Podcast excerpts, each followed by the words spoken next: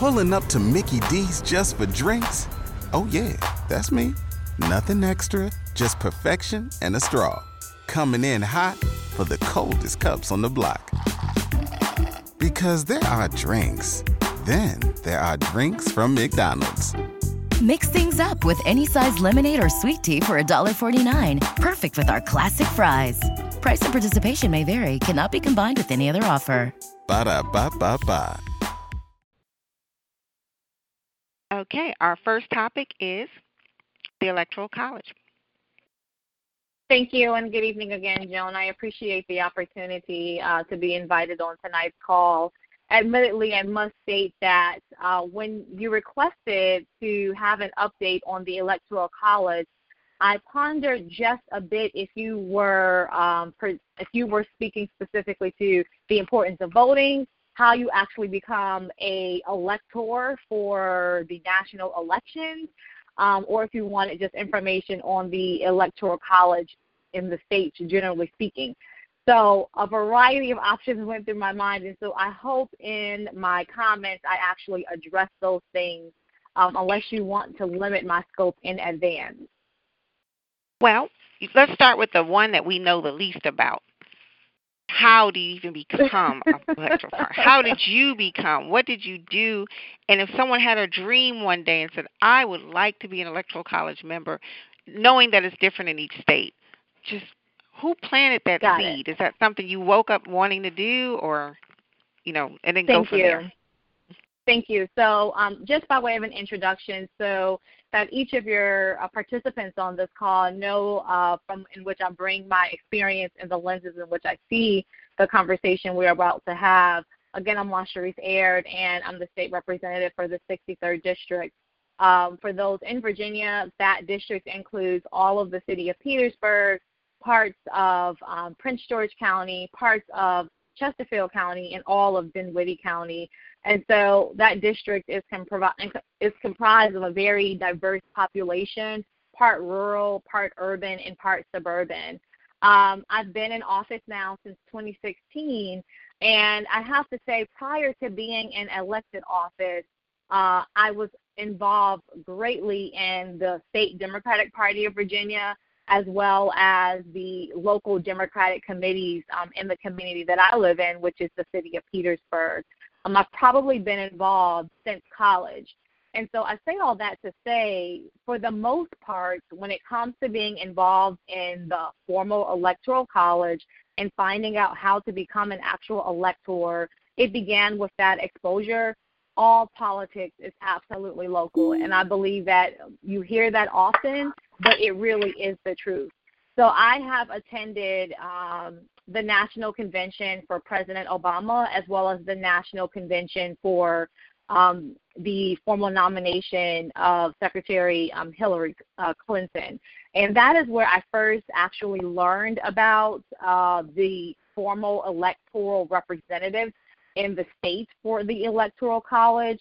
Um, the local committee is responsible for uh, basically providing recommendations of names to the state uh, national to the state Democratic Party.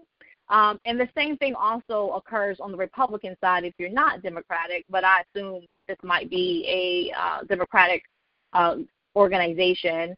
And so for the Democratic Party, we go through a nominations process. So I'll use my current experience right now. I'm actually up to be an elector again.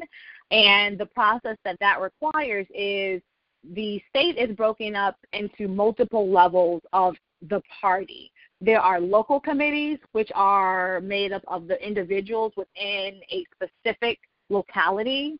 There are uh, congressional committees, which is another layer of the party, which includes representatives from that congressional district. And then there is the state party. In order to be a, an elector, you have to go through the congressional district level, and then once you are at the state level of the party, the representatives from around the entire state that um, you're representing, they have to cast a vote in support of you.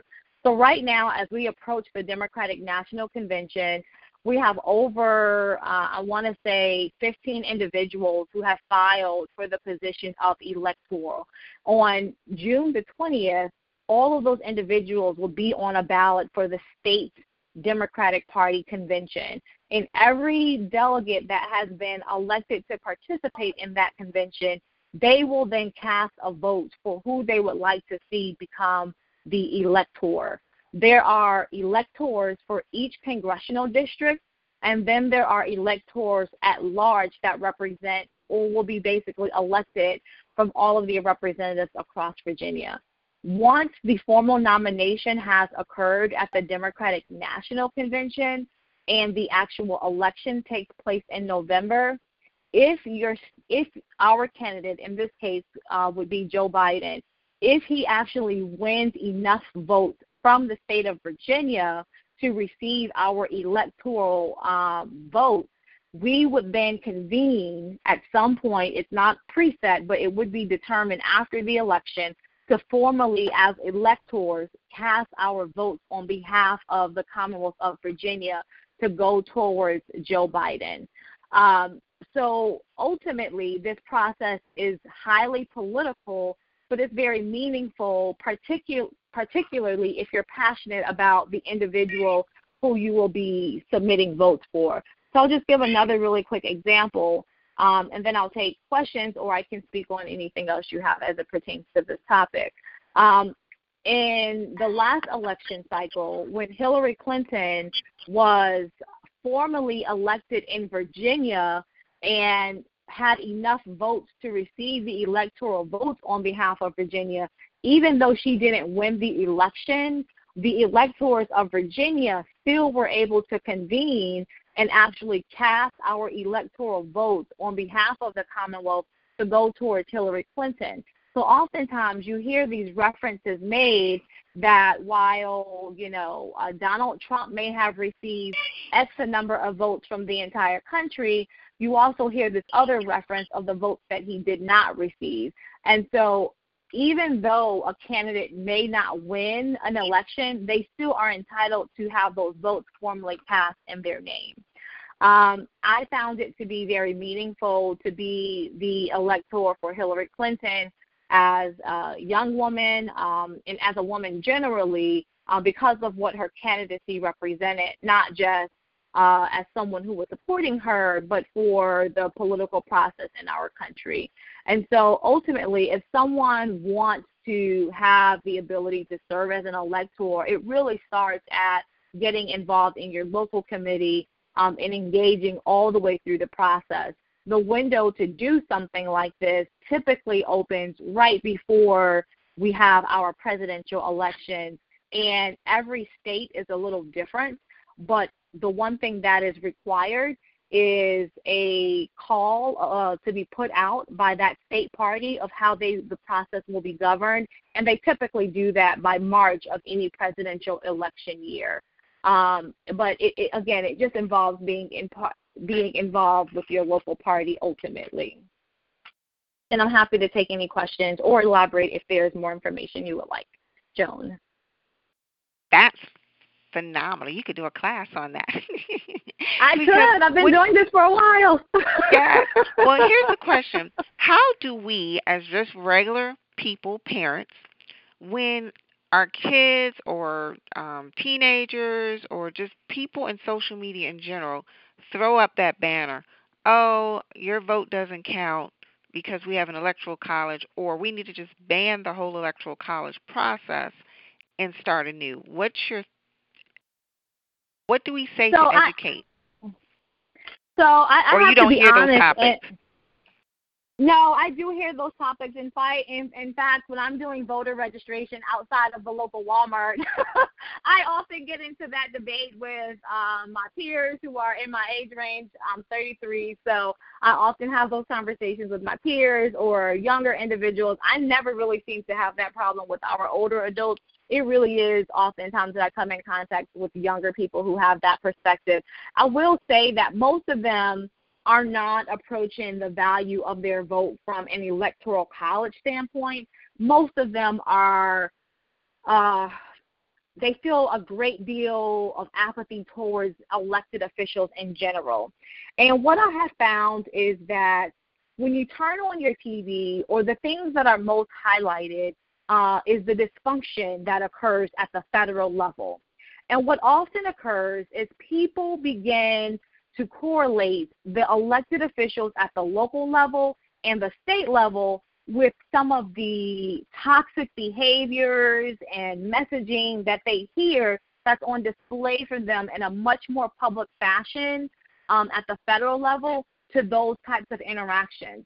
And so oftentimes what I find myself doing is talking about the role and the collaboration that is required if you really want to see the change that you feel like is being not heard right now, um, how that is brought to be even in what we see happening around us, there's a lot of emotion and a lot of frustration. But I'm a strong believer that there is a role for each of us. There's a role for the activist. There's a role for the voter. There's a role for the elected official. And there's a role for the organizers. But the thing that is missing is the collaboration of all of those roles and the organization that's required for us to each embrace and understand and respect those roles and execute the the the duties that come with them so that we're all rowing in the same direction towards the same goals. Oftentimes you hear the activists calling out the person in power versus collaborating in such a way that allows me to basically uh, get you to, to to direct that energy towards the person who's working against the things that I'm trying to accomplish on your behalf. And John, I could really break this down and talk about this all night long, and I don't want to do that. But ultimately, the conversation that I have with people who feel like their vote doesn't count is I teach them about the accountability that they have as a voter. I show them here's how you can make sure I'm actually doing what you you are afraid I'm not doing on your behalf. And I think if we equip more people with the tools to actually realize their power one by one, we can begin to change that narrative. It's not easy work, it's hard work, but we have to agree that that is the work that has to be done in order to begin to change some of um, that apathy that exists out there. Thank you. Does, does anyone have any questions or follow up? I, ha- I have a question. This is Mike Harris. Can you hear me? Yes, sir. Um, why is it that that there is not a lot of a lot of education about the electoral college, especially in what we call battleground states and stuff? You know, it's just not a lot of uh, unless you're involved in, in in in the political process you know, it's kind of difficult to explain to an individual why the electoral college elects presidents and not the people. And when somebody tells them that they that it's the electoral college, confusion comes about because they're not educated. So why isn't there more emphasis? That's what my question placed on what it is that you're telling us tonight. Yeah, I really appreciate that. You know, I'm going to admit that I am in a bubble a little bit. So I appreciate that. What I see are the communications that go out from the party. I have no real way of knowing the reach of that, but I do see attempts at communicating those opportunities.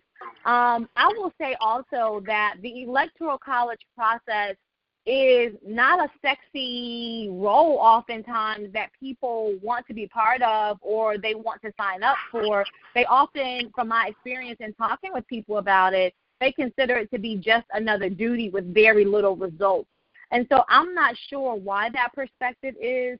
Um, what I can say is that I have tried to get involved with the party early on, especially the local party that has the ability to push this out for that very reason because a lot of it is is it's inside it's an inside uh, baseball uh, type of um, atmosphere, and if you're not in it, then you miss out on hearing about these things. And I try to bring more people into the fold so that the more we know and we find out along the way, we're able to sort of, for lack of a better word, put our people on.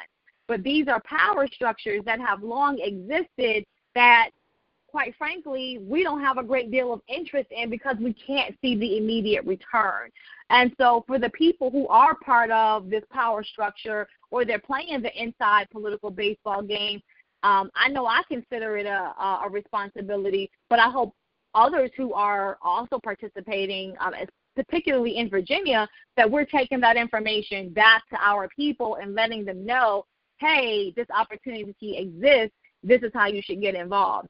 And I mean, I can only point to examples um, specifically like with our congressional district, uh, our local committee chairs, where I pull people who, you know, have often said, well, I'm involved in this, I'm involved in that. Well, I need you here. So I try to be very deliberate about that work and pulling people who I know will um, be engaged and will spread the information as they are learning it and receiving it. But I will agree with you that we need to do more of that because right now, the way the structure of the political Democratic Party system is set up, no, you're not going to see um, it advertised and broadcasted in a way where your everyday citizen is going to know the opportunity exists.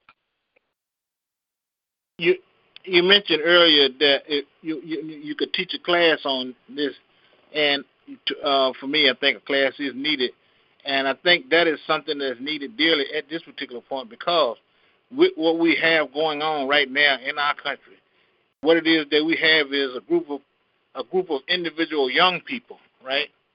That's really charged and up emotionally about what's going yes. on, and they're the very ones that's talking about why vote, right?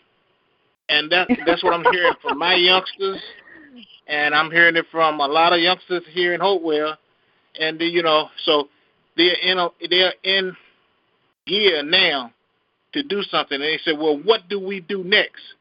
All right, now, what it is that we do next is we get Trump out of the White House next. And then we want to talk That's about right. how we're going to do that. So explaining to them and educating them about the history, right, is what is needed. So if it's a class that needs to be taught, then I think we need to get to teaching it. That's just my thought on it. But thanks. You've been back. If, first I, and if I could, and if I could, and if I could respond briefly, I would say, you know, I don't know that right now in this environment we have time for a class. So again, I said I'm 33, which means oftentimes I can understand this sentiment of what you are of what we are seeing from young people in the street. And as someone who is equally impatient, and I'm an elected official um, and a representative of about 80 over 80,000 people, the government system doesn't move fast enough.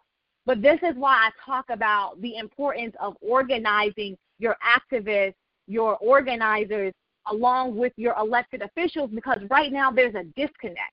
So you have this anger and this fury around why haven't these laws changed? Well, guess what? The people showing up in the streets right now, they don't know that me and my colleagues have been fighting for these very laws that they're calling for for the last five years, right? And so now that they are in the streets and they are protesting and they are engaged and they're watching and they they're looking for what's next. I and I know many of my colleagues because we ha- we're having this conversation daily.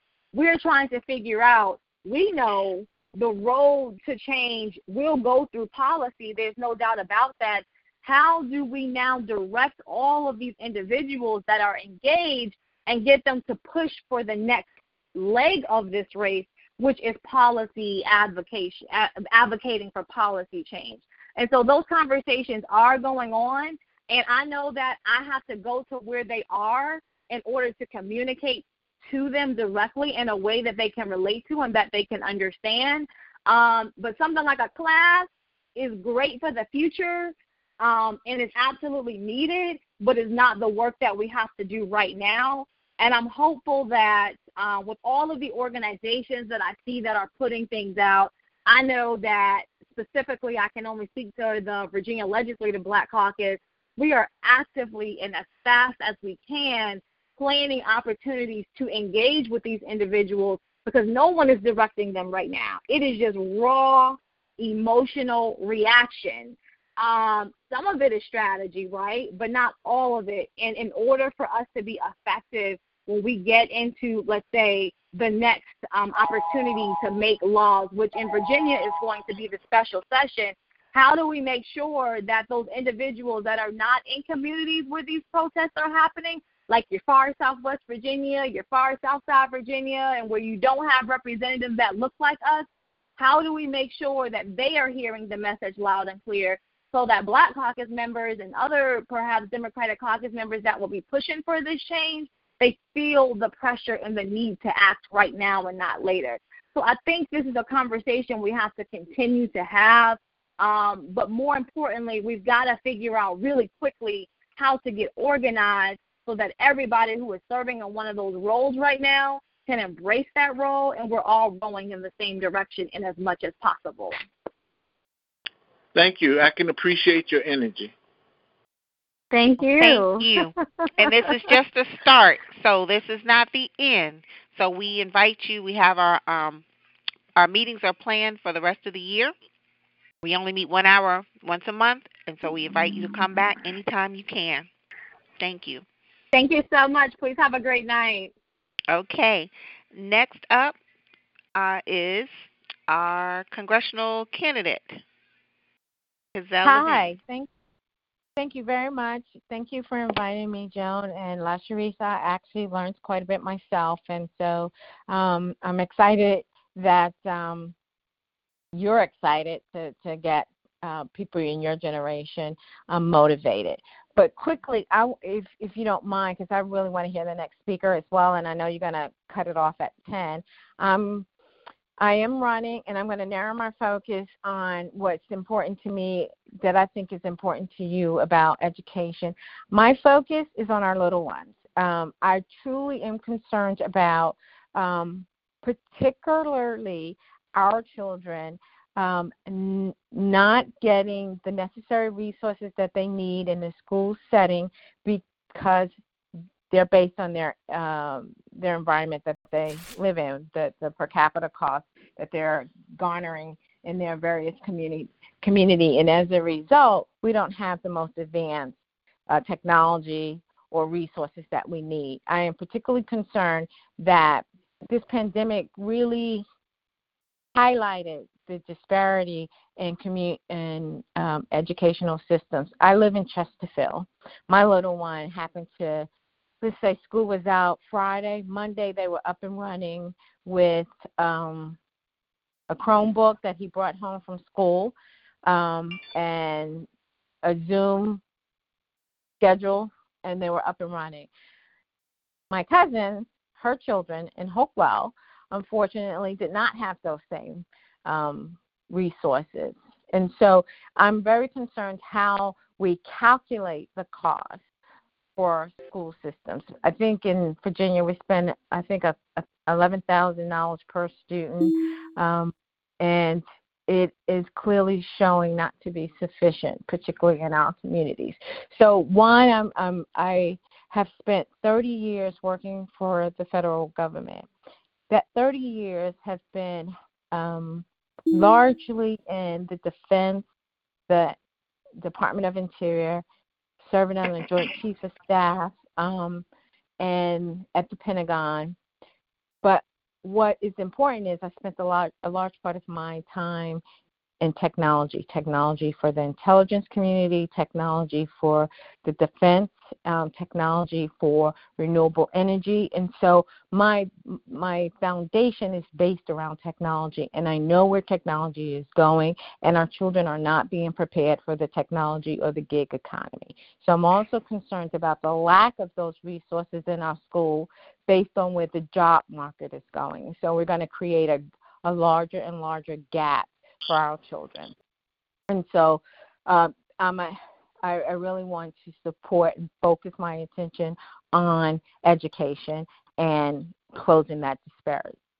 Um, I also feel that um, college is becoming uh, um, too expensive. Obviously, uh, our our particular kids are mortgaging their future just to get an education, and so I'm an advocate for two years of free tuition for public colleges and universities or vocational school.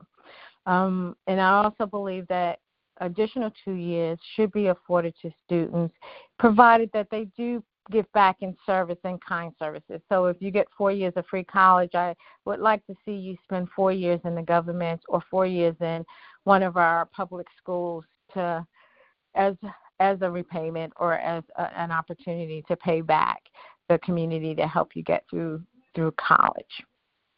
And then finally, I am real concerned about standardized testing because I don't feel that is a, a adequate or appropriate measure of a child's performance. It is becoming at this point teachers are teaching for them to pass the test, and the test is becoming twofold. One, to see if the child understands, but two, it's to see if it's held as a measure for how well a teacher is teaching. And so there's a conflict of interest there. And so much of our time, of the student's time and the teacher's time, is preparing just for that test. Across this country, we spend $1.7 billion just on assessments, and that money could be better used um, to look at different ways to acknowledge, to promote, to excite our children around their strengths. And um, so I would like to see the Department of Education and our legislative body to look at. I, I talked about it, I think, before everyone got on the phone, this program that I would like to be, like to push called recognize, reward, and replicate. There's sometimes we just want to throw money at a situation, and that may not always be the I you know the optimum way because there's so many creative things that are happening across this country but they're not recognized. They're isolated. They're kept within their district and sometimes they're dismantled because of merit reasons. But i would like to push initiative called recognize reward and replicate. And the recognize is recognizing that there are some great ideas, and nationally we need to socialize those so that they can be replicated across the United States. And you know, people are, are teachers need to be rewarded and respected for the work that they do, and encouraged to be creative. And um, like I said, and to rec- replicate that across. So that is my current platform around technology. I know, I mean, I'm sorry, around education. I know I'm kind of quick in, in giving this synopsis, but I, I'm very much interested in this body's desire to see change at the legislative branch for education and how um, if as serving as your congresswoman for the fourth congressional district, how I could help push that agenda or support that agenda. So um, that's that's what I like to share with you tonight, at least around the education component of my platform. Well, thank you, thank you. Does anyone have any questions? I just want what what um what what what what areas does the fourth congressional district cover now, Zell? It's about sixteen different um uh areas from Richmond. I can do you want me to list them all? But it's from Richmond down to Chesapeake, Southampton area, uh Chesterfield, okay. Ches- yeah. Okay. So you do reach down in Tidewater, right? Some parts is Chesapeake and uh, Southampton, yeah. Okay, cause okay, cause, cause Bobby Scott is in the third congressional district, right? And yeah, and a lot of that Virginia Beach and those areas fall under Mr. Scott. Okay. All right, well that's good. I'm glad. Uh, okay. All right, that was it. Good luck. Okay. Thank you. Thank We're gonna you.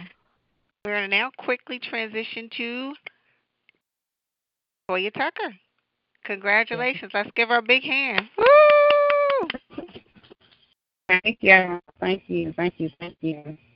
Um, so I'm Toyia Tucker from Columbus, Georgia. Uh, the city council for District Four. Uh, Toyia, hold on a second. It's a little bit muffled. Is, Okay. Is, is it muffled? Can you hear me now? Okay, try it again. I probably. Can you hear me? Yeah. Okay, because I got my headset on. All right, so I, um, from Georgia, and I just won the seat. It was an open seat. Uh, I was being mentored by the individual who had the seat prior for 30 years, and um, she was the mayor pro tem. So I heard you. You want me to give three tips. Um, my one tip that I, I've learned over the last four years of just going to different conferences and trainings is to really build your kitchen cabinet, um, to build your team. So I just had to have some dedicated um, volunteers and people who was not just um, against what I was against or for what what I was for. They were for me. So those were my close knit um, friends and family that I know I knew that would support me regardless of, of you know whether I won or whether I didn't. Um, and I know it's gonna sound kind of cliche, but like when the going gets tough, like the tough gets going, you cannot give up. I think the last time I did the call, I probably sounded a, a little defeated. I was tired. I was tired. This this has been the longest um, election cycle with um, COVID nineteen. So you just gotta keep you gotta keep pushing. Um, and and one of my things my my things that I do is every morning and every night I am praying. I'm praying for myself. I'm praying for my campaign and my strength uh, to keep pushing. Um, that that's really what kept me going. And I would say the third thing is that you have to to believe in yourself. And I and really I'm just kind of pulling it on a personal tip because all of us can go on Emily's list or the National Democratic Training site or or anywhere to get uh how to run a campaign and figure out like your budget and your win number and all those tips like that. However, you never really get the personal um story of how it, it takes um perseverance and dedication and commitment to your campaign to yourself for others, but you have to have the passion to win. You know, it's, it's what you have that that will push you, and you have to remember that, like have some affirmation that you say every morning that you know, I will not give up. I will continue. I'm going to push through this.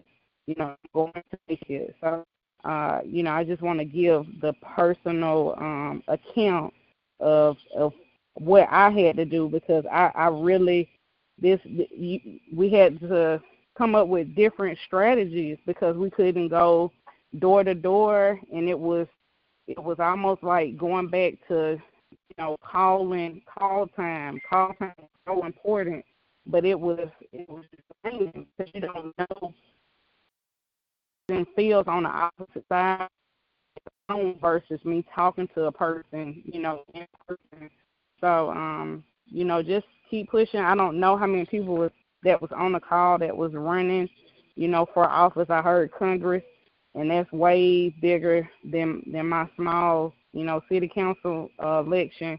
However, I will say this: in 2016, we only had 2,000 people come out to vote for this um this this seat that I'm in.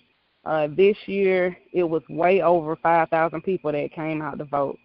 So, um, you know, it's it's definitely the momentum is out there. People are um, really determined to to use their their voice by voting now. So just just really um, take take advantage of the momentum that's being spread throughout the country uh, because people are excited, you know, about change in this election. So just just keep pushing. Thank you. Does anyone have any questions? And congratulations again. We are so proud. We won yes, another election. Your election is our election. Yeah, I have a question. So thanks for sharing your story. Um, you said this is your second or third time running, and you prevailed this time. So congratulations. So um, you said you did a lot of phone calls. Um, did you do uh, a lot of virtual town halls or um, any type of um, Zoom meetings or anything with your constituents? I only did one forum, one, um, and and that that was it, and that was uh, it was a form that was a with my my um opponent. Um, uh-huh. and, and what happened when I did that that form, I went and I um I recorded it. So on my my Facebook on my Facebook page, I did like a mm-hmm. watch party, and I have a group, and I did a watch party. So I just kept playing it over and over and over, like looping it on different, mm-hmm. like on my regular page, my Facebook page, and then I have a group. And when people saw that I was prepared, you know, when they asked questions, I had the house bills, and I was telling them not only just on a local level, but I was showing them what's going on in the state.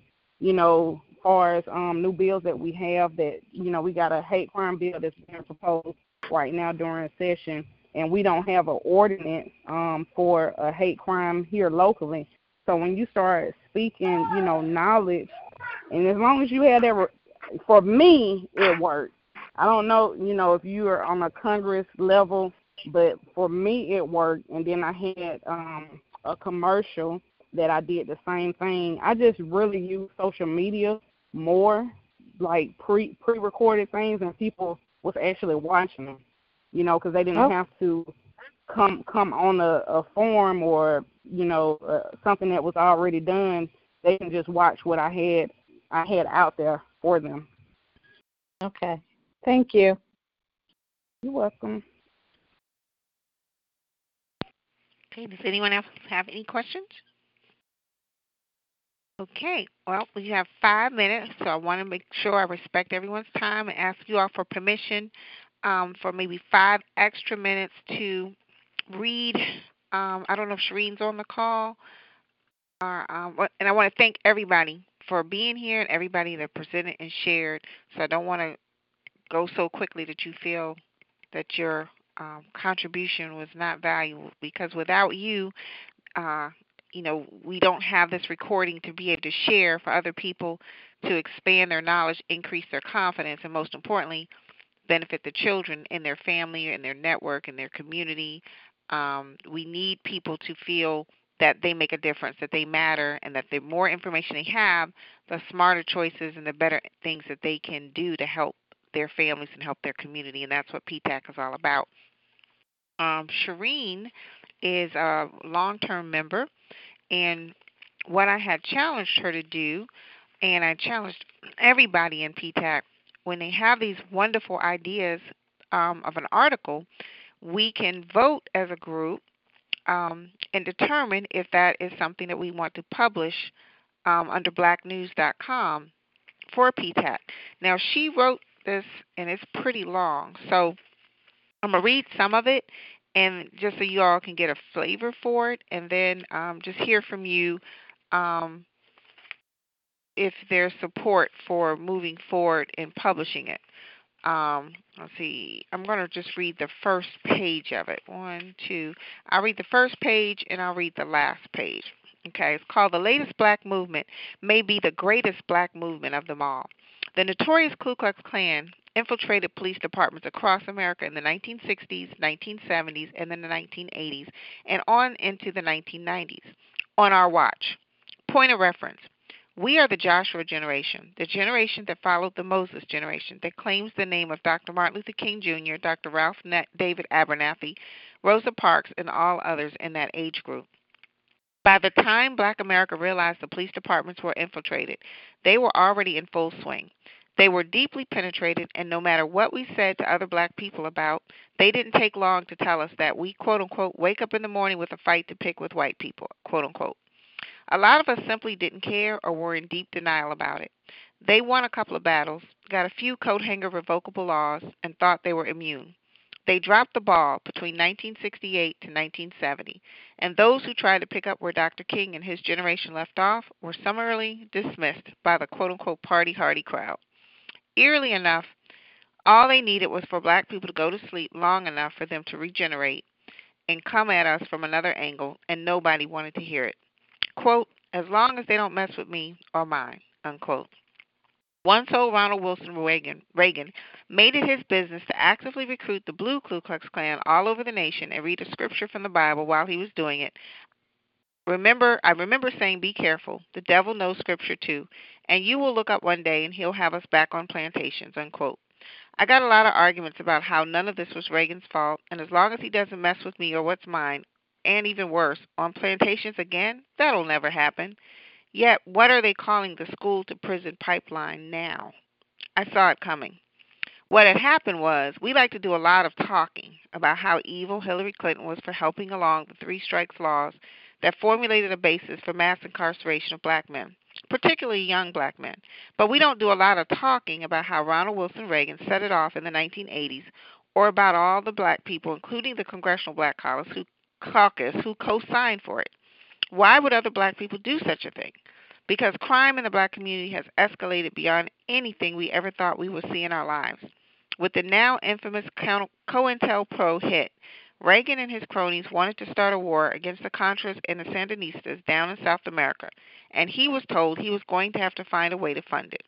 What better way to, than to infuse the black community with crack cocaine, beginning in South Central LA, make them pay for it, and then lock them up for having it? That's page one. I'm going to jump to the last page. In conclusion, if the youth keep up the good cause and the work to be done in this age, we pray that their own children and grandchildren and future generations to come will never have to revisit this moment again. We are better than this. Even they know it, or they wouldn't keep trying to beat some sense into us, even though they think they're beating us down. They are on the wrong side of history, and they will lose. Good will win. The youth seem to finally realize it's not all about them. We did not expect to see Mike O'Donnell or James Byrd or Amadou Diallo or Eleanor Bumpers or Kenneth Walker or Sean Bell or Oscar Grant or Michael Brown or Trayvon Martin or Sandra Bland, Ahmaud Arbery or Breonna Taylor or George Floyd. Then I added Darren Hunt or Angel DiCarlo. White people do it too. It's simply not an excuse. White people, well, then I scratched out the last part she had because I didn't want to go there. It says white people play with monkeys, bats, and other strange, non people friendly animals and vermin and spread diseases that they blame others for. And if they crawl into a level four biohazard area without their hazmat suits and goggles and gloves on, do we need to follow behind them there too? It's all about time to finish. So I crossed that part out and I left the part that she has is it's all about time to finish this once and for all, but the love starts at home.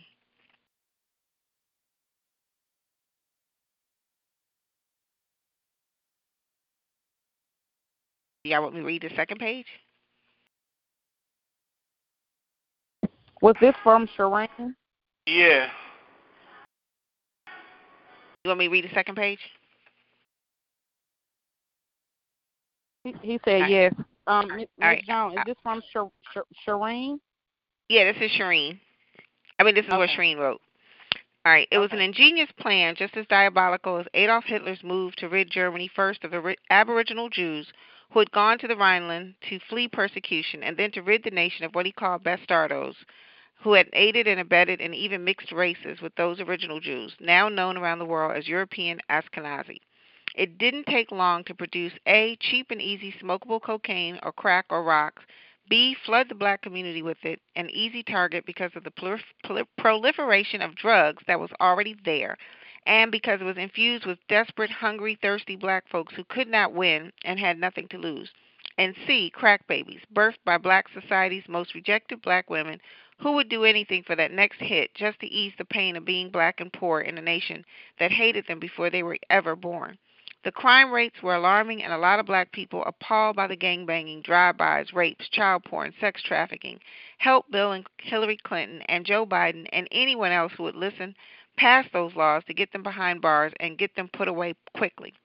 Ronald Wilson Reagan was a principal actor in setting one of the worst epidemics of drugs and crime in black America that had ever been seen.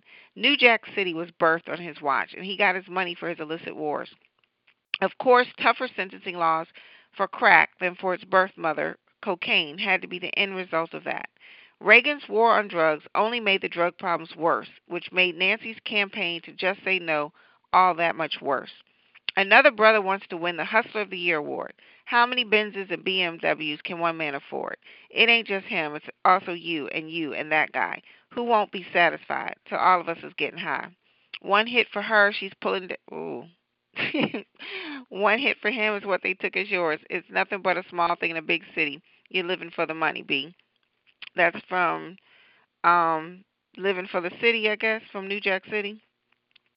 Just like Melania Trump campaigning against bullies while being married to the biggest bully in the world, Nancy Reagan's acts to end drug abuse were just as laughable, except nothing was funny, not for black America. She has black Christianity as weakness. Reagan rolled out his own evil empire on a Bible scripture. If my people who are called by my name, Second Chronicles seven fourteen, before the other shoe dropped, black people didn't even know what hit them and were actually defending Reagan in the absolutely worst case of Stockholm Syndrome any of us had ever seen. It's no wonder so many younger black people see elder answers as praying, bold, weak kneed, begging Christians. Realistically, however, it took an act of strength to come out against evil by hitting back at it with good, but it cost a lot of lives. The Moses generation eventually aged out, and now the Joshua generation is pretty much tired of protest and marching, but more than happy to see young people picking up where the civil rights movement left off in 1968 to complete the cycle. A kinder, friendlier Ku Klux Klan. A white news journalist and friend of mine wrote an article with that same title back in the 1980s A Kinder, Friendlier Ku Klux Klan. It was a story about a young black girl in the South who was working at a small country department store. He wanted to know what she thought of Ronald Reagan, and as he interviewed her, a Klansman approached the cash register and basically said they had their niggers under control and there was no need in him coming down starting trouble. All she said was that he had the right to feel anything he wanted to feel, and it didn't bother her. Or was she afraid to say otherwise? He also went out in the field to interview some of the black children who were being resegregated in Mus- Muscogee County, Georgia schools. They were having previously removed color lines redrawn around them, and one 14 year old said, quote, If they don't want to go to school with us, we don't want to go to school with them. I left the Columbus Ledger Enquirer by then and moved to Atlanta, but I still read the paper. I found it hard to believe that so many years later, even though integration was not the best thing that could have happened to black people in the 60s and 70s, black people in the 1980s and 1990s would not have a problem with being marginalized and put right back where they were before any of this took place. Subsequently, the biggest piece of the property tax and SPLOST cheese went to the whiter schools with their chosen magnet token Negro students, and the lower income black schools lost out again. They too believed affirmative action was unfair to whites, but they didn't see themselves losing out.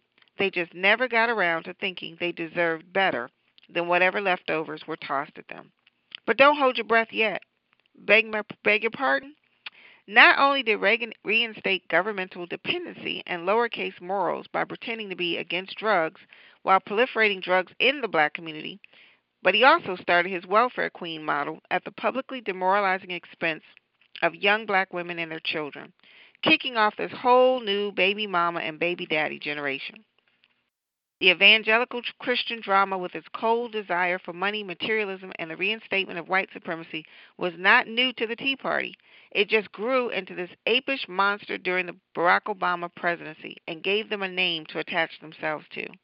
They wanted to be about the violence peace of the Boston Tea Party with no understanding of the difference between a revolution without a cause and a revolution that demanded equal rights and freedom for themselves, even as they took it from others. We tend to overlook how we feed the monster with gangsta and hardcore, hardcore rap, with the contentment of calling one another every derogatory plantation and Jim Crow name they could throw at us, and how our own desire for white trash bling helped along a newly reformed version of white supremacy that justified the glorification of violence, especially on black souls. It was right there in front of us all along, and we chose not to see but to continue on with the sex, drugs, rock and roll party, and right to free speech, when the history was never there to match it. The Black Trump connection? Donald Trump, now like Ronald Reagan then, was on the Hollywood track for at least four score and ten years. Black people were desperately desirous of any way they could appease white people in order to get a hold of financial stability and celebrity legitimacy, and it didn't matter how many niggas they had to roll over to get it. It's not hard to blame black people who disparage black people and black people who do commit crimes and disturb the peace of others in their own neighborhoods with the deaths of so many black people who are unarmed and innocent of any crimes. If they are not completely innocent, they did nothing that merited the death penalty. But those blacks who dog their own in exchange for money and crime while black have to take responsibility for their own role in all of it. They admire Trump for far too long. They were fooled by the televised imagery of illicit riches and stable genius, business sense, and never realized that they were looking at a made up fairy tale made, of, made up of alternative facts, Hollywoodian lies. So, what you got to lose? Choosing white over right comes with a price. As a private citizen, Trump could have kept his messes hidden and kept up the pretense, but he decided to ditch Bill Cosby, whose word when it came to politics was almost law at the time, and then announced his candidacy for president.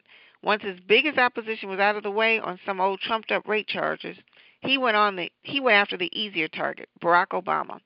He finally taunted black people with that infamous you've been voting Democrat all your lives and never got anything. What do you have to lose by voting for me? These are some illogical black folks who have never been on the racial battlefield. They did not have an inkling of what they were about to lose, so they laughed and chimed in with him. And now well, black lives don't seem to matter, a hill of beans to Trump, and he even appears at times to make a pitch for an all out race war against black people and people of color of all ethnicities.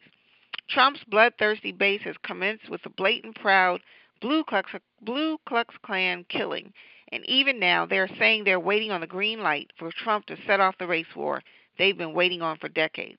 It's not so funny now, is it? It's time to get to work. Though it should have happened a long time ago, the SHIT got real when we watched George Floyd get murdered on Trump's watch by some very fine people, quote unquote, whom he had said in no uncertain terms did the right thing by asphyxiating him and then letting him die. Given the way Floyd's death not only changed the world and set off a worldwide demand for justice and reparations for black Americans, it appears that this new millennial generation is about to set it off in ways only they can. We older folks aren't new to the game. But we had to fill in many, many blanks and gaps, waiting on black people to stop feeding the vainglorious monster. And now it looks like it's finally going to happen on our watch. We didn't want to take over the game. We were tired of holding up the blood-stained banner for decades and being ignored. And it's more than a shame that it took all this to finally wake them up. But woke they are. Of course, that we'll be around to give them advice and guidance. We were the first frontline beneficiaries of the last civil rights movement that Dr. King and the rest of the Moses generation was just getting started on before some white people, assisted by some black people, had him assassinated. True, when this work is being done, we may never know who we can trust until the dust is cleared. But leaning on the lessons of the past, this latest civil rights movement, Black Lives Matter, could end up being the greatest of them all. We're proud of the newer, younger generations all across the world who are picking up the bloodstained banner that we can finally let go of but there's still a lot of work to be done. We look around us, and it looks like the scales have finally fallen off our eyes, that we are no longer in denial about the racism that was hidden, that never went away, and now is in full force right in front of our eyes. And we can only beg pardon of God that they do not give in or early abort this time and see this thing all the way through. Mentally free at last. Mentally free at last. Thank God oh Almighty we are mentally free at last. And then that's what she says in conclusion, you know, the part that I read earlier.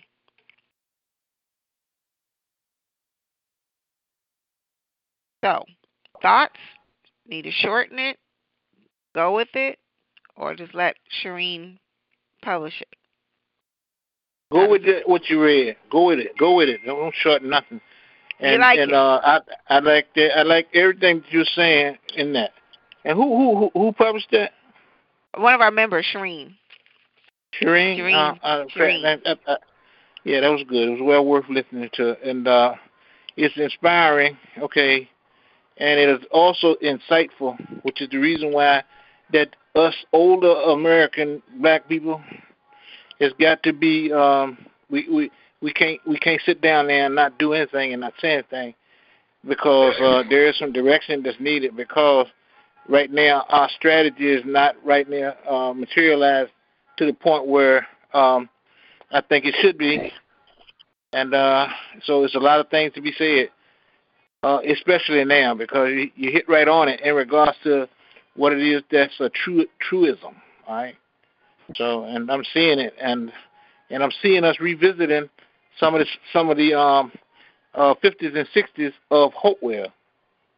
And I know that individuals that live in other areas are seeing some things that they revisited if they've been around long enough to see it and recognize it again. And I think that right there puts it in, in perspective. That's my thought on it. Um, All right. Well, I didn't know if the group thought it would be too long or too radical, but I think the thing about writing is that people can choose to read or skim or whatever. Um, but I just told her I just thought it was too good to just stay as a Facebook post. I said this needs to be out there to get people to think and move forward. Any other thoughts? I definitely say go with it. Let's uh let's shake things up. It, it it will definitely warrant a conversation. Yeah, but that's that's that's that's what we're having. Is conversations. And for me, you know, I'm I'm back to the the same thing that brought us together, which is that action. And the action being left in chaos, you're starting to see a lot of bodies coming up out of nowhere because it's disorganized chaos and we're not protected.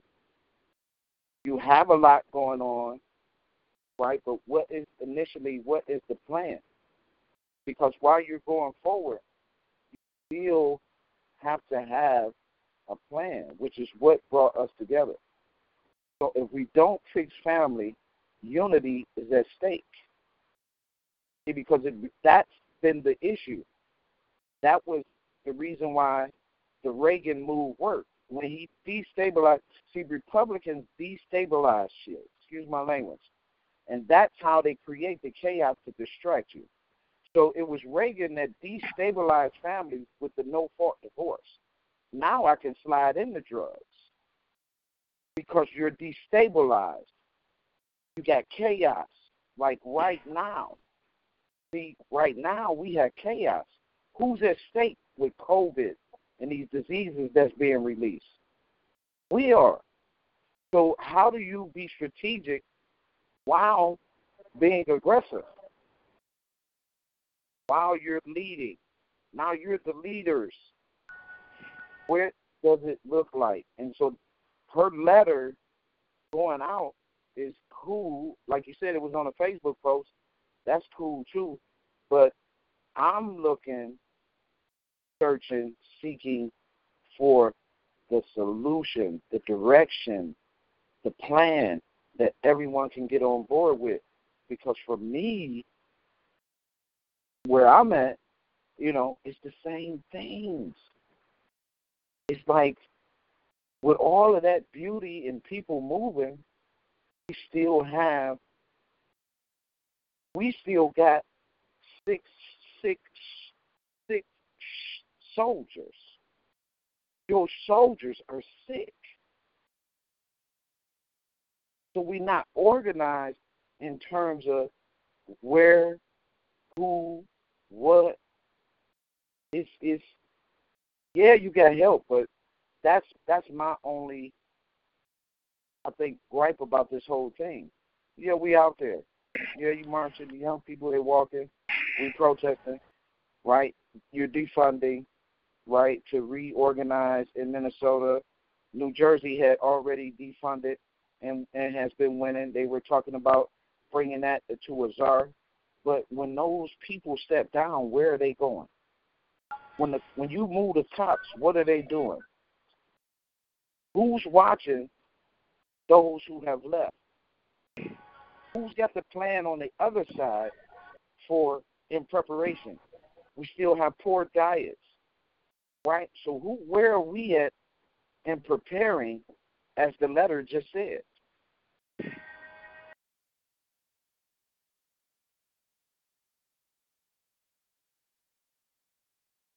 Well, you know, I'll, uh, me, I'll I'll say the mission and vision we've always had with PTAC is the Ethiopian proverb. That's when spider webs unite, they can tie up the lion. Right now, the spider webs are just realizing their job is what? To spin a web. So once these spider webs, and when I say spiders, I mean little groups, your little urban leagues, your little NAACPs, your little cells that are around the country are just starting to realize, ouch, that hurt. You know, I lost my job. Ouch, that hurt. I'm waiting for food stamps to come in the mail. You know, these are things that a lot of people never had to worry about 12 months ago, 24 months ago, 36 months ago. And so until we feel the need to connect the spider webs, the lion is comfortably doing what it does, is devouring. So I feel what you're saying, but I think we are moving to the place where people are realizing I may not like John Doe, but I can respectfully collaborate. I may not want to do blah blah blah, but I can I can respectfully sacrifice and be there or show up. And that's a new phenomenon for people of color because Calvin, you know, and most of us on the call know how difficult it's been to get individuals to feel like they can collaborate. It's either you want to come under my umbrella or I have to come under your umbrella or I'm not going to work with you. And I think the more folks get attacked, you have that common enemy, people will mm-hmm. start to coalesce and fall in line and start moving towards an objective. And we all know the number one objective is to reclaim the White House. So what do we do that, in the next six months? We got to reclaim congressional seats. We got to claim Senate seats. You know, we've got to do the councils. We got to do all these things to get the momentum because people are going to be gnashing teeth pretty soon when they can't eat. And right. they're going to be gnashing uh, teeth pretty soon when they can't make their rent payments for August. John, yes, who sir. is the gentleman that just spoke, John? Oh, okay. All our latecomers. Um, okay. 313. We did introductions earlier. Oh, Kelvin, man. PETAC Vice President. Only. Yes, ma'am. Good fathers yes. only. PETAC Vice President. Encourage me. I'm young. Um, what city? I'm from uh, Detroit, Michigan. All right. Uh, yeah, I'm from Detroit, Michigan, and building soldiers. All right. And our um our our PETAC secretary joined us. Well, I got, I, you know, I, I just wanted to comment on on the gentleman from Detroit, uh, and uh, I, you know, I went to historically black university in Petersburg, and my roommate was from Detroit, and uh, in my freshman year, and what it is that I want to say, John, is that when when you got as much going on as we go on, it's going to be difficult to do what we need to do and have what we said need to heard in an hour. So I'm not right now pressed myself because I don't have no. I, I'm retired, so I and I know people have to work tomorrow and so forth. But what it is that I would want to say is, in response to my brother from Detroit, you're absolutely right. What is our strategy, right? Well, for the individuals that's that's as old as I am, right?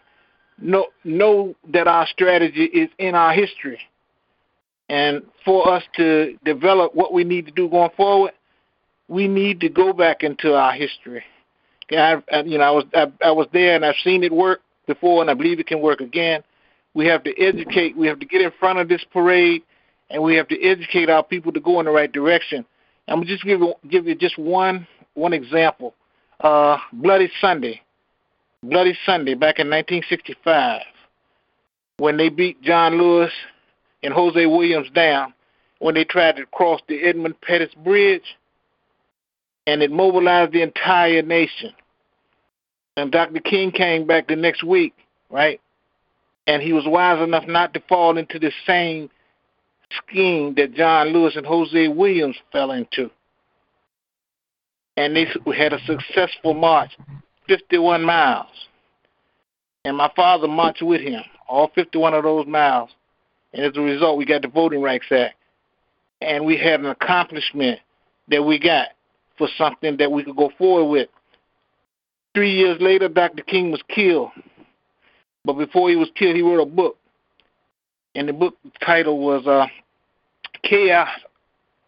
Where do we go from here? Chaos or community?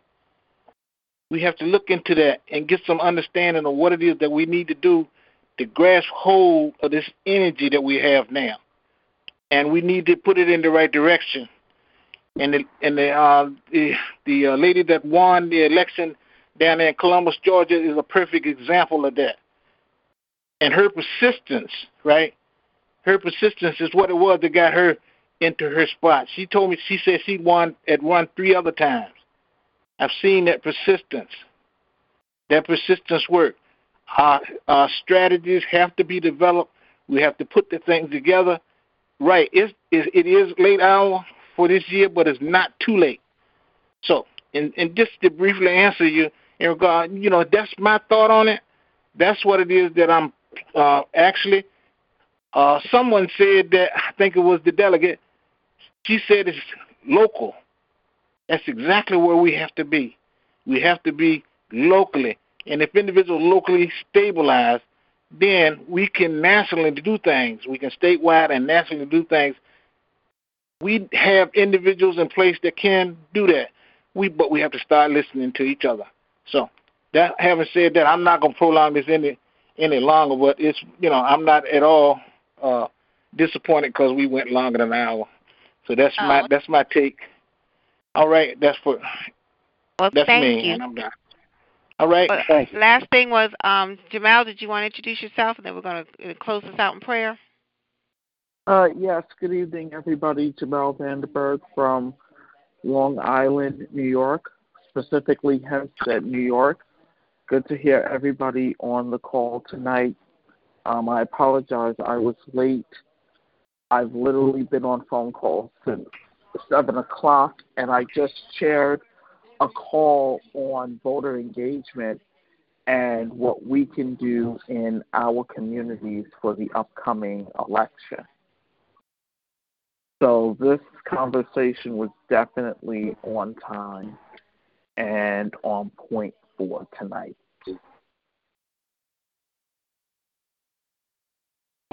Okay. Do you want to close us out? And we, this is recorded. All the workshop or tips from the three guest speakers are recorded, so we can, um, fortunately, be able to share the link and go back and listen and and really move forward because we we won't be back together again on the call until July 15th. I think is the next date. Um, the um, July call will be very important because we'll have some successes of some action. Um, there are some marches happening here Saturday. Um, are some marches probably happening where you are, and the goal is to connect with other groups that are moving forward so we can stop reinventing the wheel.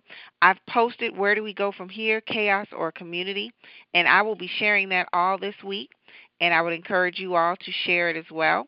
And there's probably some black owned bookstores that we can buy it from to support. But let's try to make a pact that we will get this book and we will read this book and be empowered with it by the time we get back together in July. So, Jamal, you want to give us a closeout prayer? All right. Um, let us bow our heads and close our eyes. Dear Lord, we thank you for this day. We thank you for this meeting. We thank you for the convening of minds from all across the country. And we are glad that the work that we do is not in vain. Let us leave, let us go forth, and let us continue to keep impacting our communities. Let us continue to keep impacting the lives of those we touch. And let us come back together with a full agenda and solutions to the many issues that our communities plague. It is in the mighty, precious name of Jesus we pray. Amen. Amen. All right. Good night. We'll see you next month and see you online. Love you all. Good night, Joan. Good night. Joan. Bye. So, Joan, Yes, sir. I need to talk to you briefly if you All right, got call a me. minute. All right, call All me. right. We'll hang up. Oh, okay. All right.